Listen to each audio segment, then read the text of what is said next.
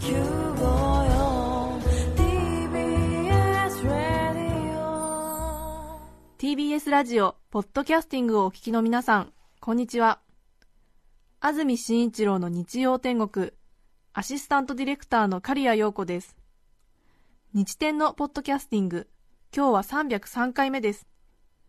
日曜朝10時からの本放送と合わせてぜひお楽しみください。それでは6月23日放送分安住紳一郎の日曜天国メッセージコーナーをお聞きください。さて今日のメッセージテーマこちらです。電話の話。目黒区の石井サニービルさん41歳男性の方ありがとうございます。ありがとうございます。まだ携帯電話もポケットベルもなかった時代好きな女の子の家に電話をするのも大変でした。41歳。そうですね。そういう世代ですね。私たちもそういう世代です。ある時向こうのお嬢さんのお父さんが出て「おうアホの石井から電話だぞ」という声が受話器越しに聞こえそれ以降そちらのお宅の弟さんや妹さんが出ても「姉ちゃんアホの石井から電話」って言われるようになり大変受話器越しにへこんだことを思い出しました今はいいですね なんで定着しちゃったんだろう。小学校5年生ぐらいですでに固定電話の悲哀は分かりますもんねそうですねそうですね。そこんちの家族で自分が大体どんな位置づけなのかとかうっすらね、わ、かるんですよね。あと受話器越しに向こうの家の文化が分かったりするんだよね そうですね。えそうそう静かな廊下のところにあるお家とか、賑やかなお家とかね。そうです。ええ。あとこう受話器を手で塞ぐことなくえ家族に指示を伝える家なのかとかねいろいろなんかこう、エリーゼのためにが流れるのかとか いろいろそうあ食事時が結構早いんだなとかあ家族全員で食事してるんだなとかうんね、え。えいやあれはちょっと面白かったですね。ね。いや本当面白かったですよ、ええ。ああそうだったな、うん中田君お願いしますみたいな。ああはい。なんつって、うん、思い出すな、ええドキドキしながら。ドキドキしますよね。ね別にこ、うん。あのうん、女友達でも普通にドキドキしながらかけました、あれなんか同級生から電話だよみたいな。なんかお父さんとかね、うん。うん。そうそうそう。それでなんかこっちがこっちのことを言ってる声も聞こえちゃったりするんだよね。うんうん確かにそういう、うん、あの楽しいながらも傷つきやすい時代だったね。うん今楽しい思い出と同時に嫌な思い出も思い出しちゃった、ね あどうしようどうしよう。え。そうだったそうだ。ったたまに向こうの家で俺のことをよく思ってない母親とかが出るとね結構なんかね針の後ろですよ、そうですよね。はいお待ちください電話ですよなんです。長くしないでねとか言われて、そう、うん私から伝えておきますけどなんて言われてあ直接話したいんですけどみたいなね、えー ああね伝言どうぞってね。あオーストラリアの日和さん女性の方ありがとうございます。います。2年前の夏久しぶりに福岡の祖母おばあちゃんの家に遊びに行きました。私の子供にとってはほぼ初めてのひいばあちゃんとの対面です。はい昔ながらの暮らしをしているアパートの中はトイレットペーパーがちり紙だったりお仏壇があったり子供にとっては目新しいものばかり。え当時4歳の次男。昔ながらの黒電話が気になりあれ何？電話だと教えるとひどく驚き恐る恐るダイヤル式のダイヤルの数字を一つ一つ押しました。ダイヤルが回ることすら知らないようです。次に受話器を持ち上げようとした次男。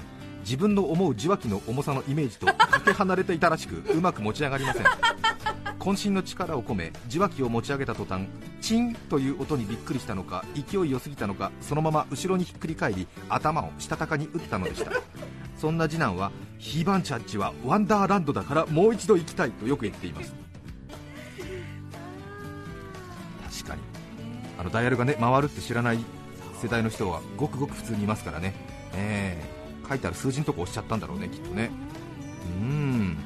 受話器も重いし本当にはい黒電話あのプラスチック樹脂の黒電話もありますけどその前になるとものすごい重いですからねあなんですか鉄製真鍮製真鍮ではないな金属製の黒電話ありますよね金属っていうか受話器はなんかプラスチックでなんか覆われてたような気がするけど私もひどく重い印象がありますね少しこうちょっと流線形になってる黒電話の方ですけどねあれ重いですよねダイヤルね。ね。そうです。あのこう比較的プラスチックのダイヤル版のやつはこう回すとスーッじスーッと戻りますけど、はいその前のうん。あの鉄板でできてるダイヤルはものすごい遅いですもんね。そう戻りが遅じいじじじじじじじじと戻りますねそうでしたねねあとダイヤルの穴に指をいつまで入れておくかもその人によって違いますよねそうそうゼロをこう入れて、うんでで回し切って離してツーってこうなんですかあの自然の戻る力に任せてやる人と指を結構最後まで入れてこう 戻してますよね。ゼロって。戻りも最後まで？うん。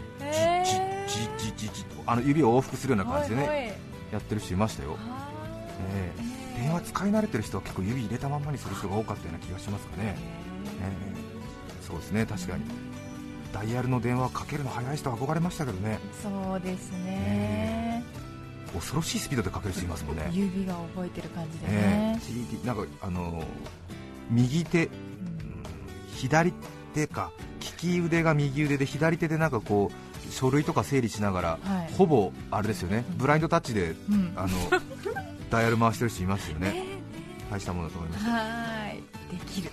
土浦のすずめのちゅんこさん53歳主婦女性の方からいただきました。ありがとうございます。ありがとうございます。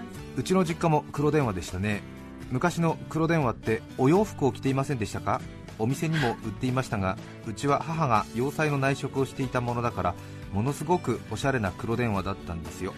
レースやフリルをたっぷり重ねた洋服を何着も持っていてあ今日はピンクの服だとか黒電話のくせにそれはそれは衣装持ちで羨ましかったなうふふという。ありましたね。思い出しました。若い皆さんごめんなさい。知らない時代の話しちゃって。やだありましたありました。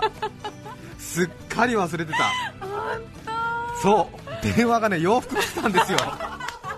そう。あれはね本当ですよ。そうなんですよ。いやーそうそう。受話器のところをねあの持ち手のところだけついてるのあったりとか。ええダイヤルのところがこうあれです粘着テープでピュッとこうペッて開くタイプのもありますし、ええ。はい。あと完全にあのジャーにかぶせるカバーみたいに完全にこうなんかつまみがついててこう持ち上げてあの電話機が登場するとかありましたね。ありましたよ。あ思い出しーた。思い出した。そう。えーでもそんな何着もある家はなかったと思いますね。ううん。ん、大体ね、すす汚れてくると取り替えるみたいな感じですもね。そうんですよね。ねドアノブカバーとかと同じ仲間でした。あとね電話の横にこうボールペン立てみたいのが一緒になったようなこう付属品みたいなのもありましたよ。ありましたありました。あとあの保留音聞かせるためのオルゴールセットのところにいろいろついてるのとかそこにあの、えーなぜだかなんか金閣寺みたいなのついてる家とかもありましたよ。ありましたありましたあと受話器をこう置くそのもう一つ向こうに置く場所があってそこに置くとオルゴールが鳴るとかのそのなんか二段構え的なあそうそう、ええ。ありましたね。ありましたありました。有用のフック仮置き場。はい。仮置き場とかね、ええ。ありましたね。あら懐かしい。あ若い世代の皆さんごめんなさいね。本当に申し訳ない。知らない話されてもねええ。困っちゃうよーねでも黒電話で育った世代の人たちははい。この話をすると喜ぶからしてあげて。昔黒電話に洋服あったらしいですねって言ったら15分は持つと思う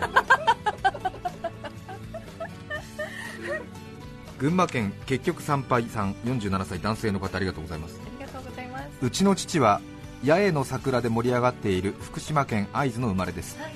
私が子供の頃家の電話が鳴ってすぐに出ようとすると家が狭いと思われるからすぐに出るなとわけのわからないことを言う人でした。ですから外から家に電話をかけた時にはしばらくコールした後にゆっくりと電話に出る父にとてもイライラしたものでした。特に受験勉強をしている頃は電話が鳴っても近くにいるのにわざとすぐに出ない父に殺意を覚えました。そうですか。いや確かに昔はねそうでした。そうでしたそうでした。あの慌てて電話に出るなとかって言われた記憶があるなえ西東京市のきのこんさん24歳女性の方。うちの会社には徘徊していないと電話ができない人がいます。携帯電話が鳴ると「はい」と大きな声で応答したと同時に椅子から立ち上がりそこからフロアをぐるぐるぐるぐる回り始め給湯室に入っていくので聞かれたくない内容の話なのかと思いきや、10秒もしないうちにまた話しながら元の場所へ戻ってくるのです座るのかと思ったら次は階段の方へ。少し重いドアを押し開けてまた10秒もしないうちにフロアへ戻ってきます。狭い会社なので時には社長の後ろを回り営業所長を経由し社長の奥様の後ろへと回り管理職の机の間を巡礼しながら電話をしています。いますね。これね分かりますわ。私も家で携帯電話を取るとあの同じ場所で電話していられなくなっちゃうあの落ち着いた感じで話しちゃうからなんか歩き回ってなんかあはいはいはいえ承ってますよ。えはいはいええええそうでしたそうでした。はいすぐあの折り返しますみたいなの立ち上がってこうなんか歩きながらこう電話しますね。うんうんうんなんかわかうんる気がします、わかる気がします。あれ不思議ですね。そうですね。固定電話も私結構家あのコード長くしてるんで固定電話はこう一筋指で左手で本体つまみ上げながらはい。電話する癖ありますね、あそうですか、ええ、なんだろう？なんですかね？落ち着かないんだろうねきっとね。ええ。あれしますね。え。不思議。そう。豊島区のマロンパンさん女性の方。まだ携帯が普及していなかった新婚時代どうしても旦那の職場に電話をかけなければいけない時が苦痛でした。私は電話で話すのがものすごく苦手なことに加えて旦那のことを主人とか夫と呼ぶのが大嫌いで呼び出す時に何と言うかにいつも悩み〇〇の関係者のものですが と名乗っていました。友人に話すとそれ不審者みたいだよと言われ家族のものでいいじゃんと言われましたがなんかそれもしっくりこなくて答えを見つけぬまままた電話をかけなければならなくなりテンパって、えー何々と関係のあるものなのですが と言ったら妙な間が流れてしまいました。家に帰ってきた旦那にもうあんた絶対にかけてこないでと激怒されました。職場で冷やかされ奥さんだと言っても信じてくれなかったとプリプリしていました。嘘は私ついていないと思うんです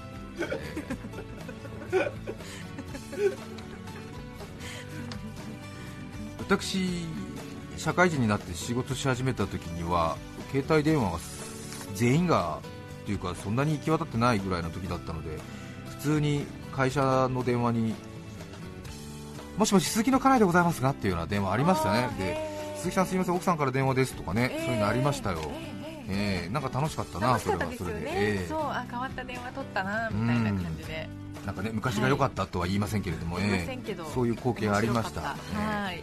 座間市のダメ人間クラブ38歳男性の方からいただきましてありがとうございます。ありがとうございます。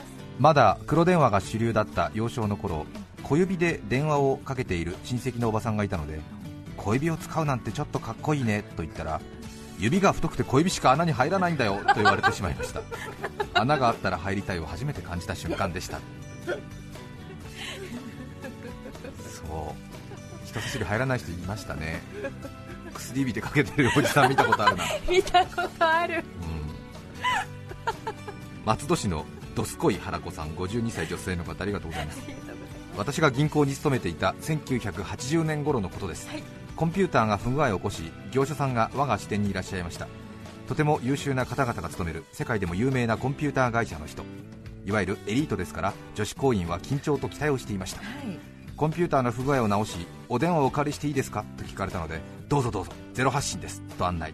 するとそのエリートは受話器を耳に当てゼロと小さい声で言っているんです。おかしいなみたいに首をかしげて再びゼロあのゼロを押してプーと言ったら番号を押してくださいね。言いながら笑いが止まらなくなってしまって失礼な話ですね。エリートと言ってもわからないこともあるんですね。ダメだよ。ゼロ発信を知らないのか。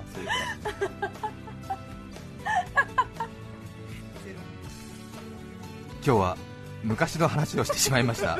若い世代の皆さんごめんなさい。本当に申し訳ない。ごめんなさい。6月23日放送分。安住紳一郎の日曜天国。メッセージコーナーをお聞きいただきました。それでは今日はこの辺で失礼します。安住紳一郎のポッドキャスト天国。今日6月23日はオリンピックデー。1894年のこの日国際オリンピック委員会が創立されました近代オリンピックの父はクーベルタン男爵。うちの夫はクーネル男爵。954TBS ラジオです。さて来週6月30日の安住紳一郎の日曜天国。メッセージテーマは「愉快なおじさんの話」ゲストは恵比寿義和さんです。それでは来週も日曜朝10時 TBS ラジオ954でお会いしましょう。さようなら。安住紳一郎の「ポッドキャスト天国」これはあくまで試供品皆まで語れぬポッドキャスト。ぜひ本放送を聞きなされ。TBS ラジオ954「